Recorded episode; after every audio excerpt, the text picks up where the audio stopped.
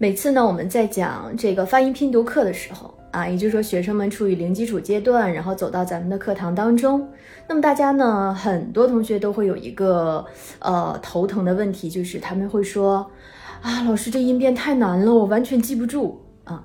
正好呢，我现在的这个零到二级的这个初级班马上就要讲到音变的问题啊，所以今天呢，我们就音变这个问题呢，我们特意录了这样的一个小视频，希望呢，处于呃正在学习发音拼读的同学们，以及呃自学的同学们，你们看到这个视频的时候呢，能够对大家有一些帮助。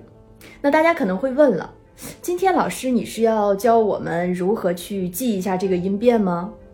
不是，因为我是想跟大家说一说啊，处于发音拼读学习阶段的同学们，其实音变呢，你们不用在咱们这个啊，就是你现在才发音这个阶段去记去背。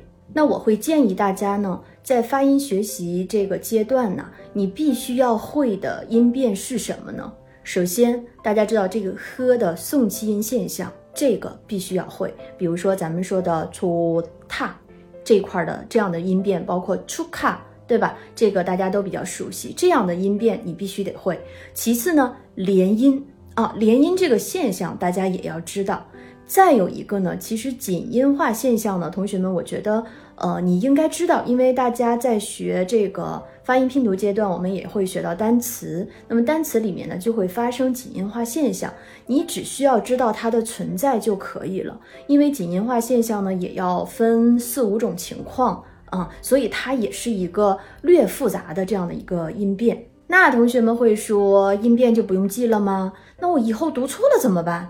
很多同学都会有这样的顾虑啊，当然要学了。只是说，同学们，我们不建议大家你在刚刚接触发音的时候，哦，你就去记那么多的音变，在音变上面花那么多的时间。首先，你记不下来；其次就是呢，你会给自己增加很大的压力，因为你在学发音拼读阶段，你的重点，同学们是。字母能够熟练的去拼读，然后能够正确的去拼读，这个是我们同学去练习的重点。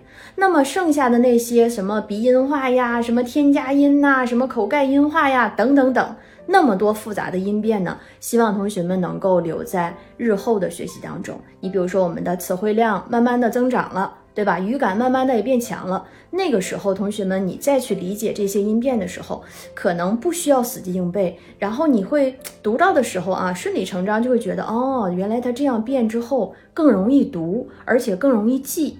所以其实音变的目的啊，也是为了更好读。所以那个时候啊，同学们再去理解这些啊很多的这些音变呢，对于大家来说会更加的容易。然后接下来呢，我也打算给同学们出一期韩语当中各个音变的一个总结，大家可以继续关注。喜欢跟朴博学习韩语的同学们，可以移步淘宝店“朴博韩语课程店”查看零到六级直播课、中高级提分技巧课、口语阅读打卡课。